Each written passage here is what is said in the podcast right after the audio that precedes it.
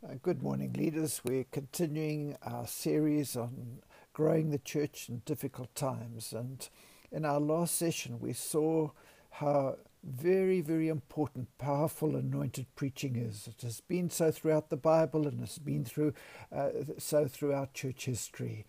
And uh, uh, we need to understand that uh, if God has called us to preach, then uh, He will help us to grow in these things. Uh, no one's a, a great preacher uh, uh automatically. I'm wanting to grow uh, in my uh, ability and skills in preaching, and I believe you do too. And so, we're wanting to share some practical things today to help you grow in your ability to, to preach well. But obviously, good preaching Uh, is, is much more than just sermon construction. It's involved the preacher himself. We're preaching what's deep in our hearts, what God has done within us. And, uh, and so uh, in our final session on the subject of preaching, I'm wanting to speak upon about the the person uh, and the personality of the preacher, because that is always the key to great preacher uh, uh and preaching. Wesley said this: "Give me a hundred preachers who fear nothing but sin and desire nothing but God, and I care nothing whether they be clergymen or laymen. Such alone will shake the gates of hell and set up the kingdom of God on earth." And uh, I, I, want to grow in my, the level of my preaching that God can use me to uh, shape the lives and futures and destinies of, of people.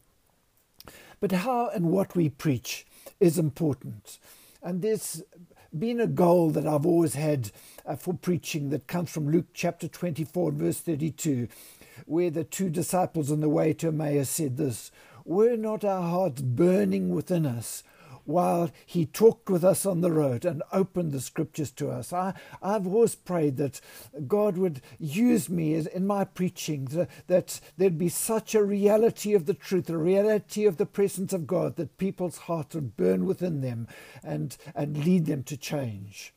And so the goal of preaching is to deliver the Word of God in a way that's clear, that's anointed by the Holy Spirit, that is reflective of the, of the truth of the Bible, and is used by God to bring change in the lives of the hearers. The Bible says of uh, Jesus in Luke chapter 24, verse 45, uh, he says, uh, it says, He opened their minds so that they could understand their scriptures. Lord, help us to be able to be used of you to do the same. And so, good preaching is bringing the truth of God, the mind of God, the love of God, the ways of God to people. We, we need to understand that we cannot preach things that haven't been revelation to us personally ourselves. We can never preach what we ourselves are not doing ourselves. Please always remember that. Good preaching always requires preparation. And first of all, it requires preparation of ourselves, which we're going to look at at our next session.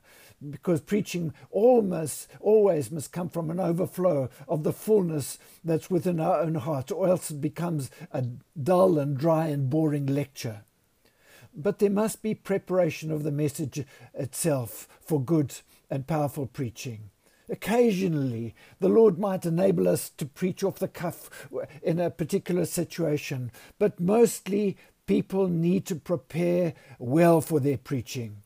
When we think of the seriousness of preaching, of how important it is, how we are representing God and His truth and ministering His word, it's very, very bad not to prepare ourselves and the message well. There are various types of preaching.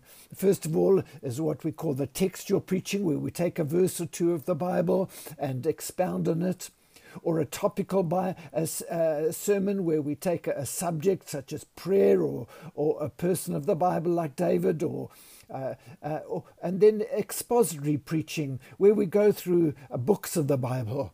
And uh, may I say that we need all three Remember that as a leader, your responsibility is to bring the whole counsel of God to the people.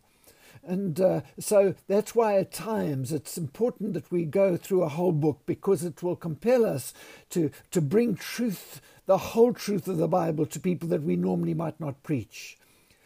I think it's important, particularly if you're the lead elder, to try and have a map uh, th- that you're taking people on a journey of truth through the year, uh, that you're not just focusing on one or two subjects, but there is a journey of truth you're taking the people on in, in the roadway to maturity. So each week now, uh, as we are preaching, first of all, have a goal. What is the central truth that's burning in your heart that you feel that God wants you to bring to the people? Uh, and remember that even in expository preaching, don't have too many subjects, because if you bring too many subjects, you're going to lose the people. Let the central truth that God wants you to bring to the people burn in your heart. And, and, uh, and then think about creating a map of how you're going to get the people to hear the truth, to understand the truth, and, uh, and, and to respond to the truth that you believe God wants uh, you to bring to them that, that, that, particular week. And for that, it's important that you study and you write notes. You study many scriptures around that subject.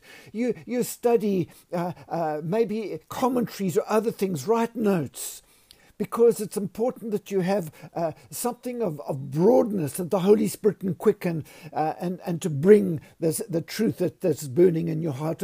And now you begin to prepare your sermon, and there are three parts to that sermon. The first is the introduction where you're introducing the truth that you're going to bring. Remember, your introduction is not too long, but but gets the people interested and making makes sure that they they're wanting to hear what you're going to say the, uh, that particular day. Then there's the main body of the sermon, where you're making the point that you want to bring uh, uh, across clear and you're wanting to tell the folks of what they need to know about that truth.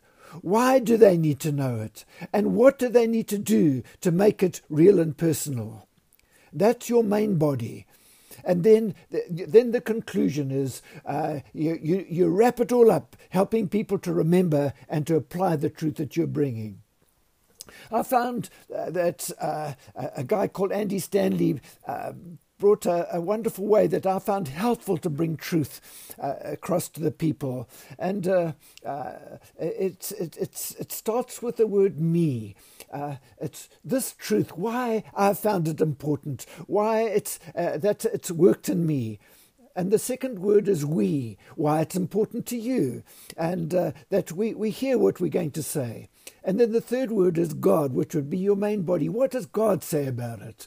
Uh, and with all those main points of uh, what they need to know, why they need to know, know and what they need to do.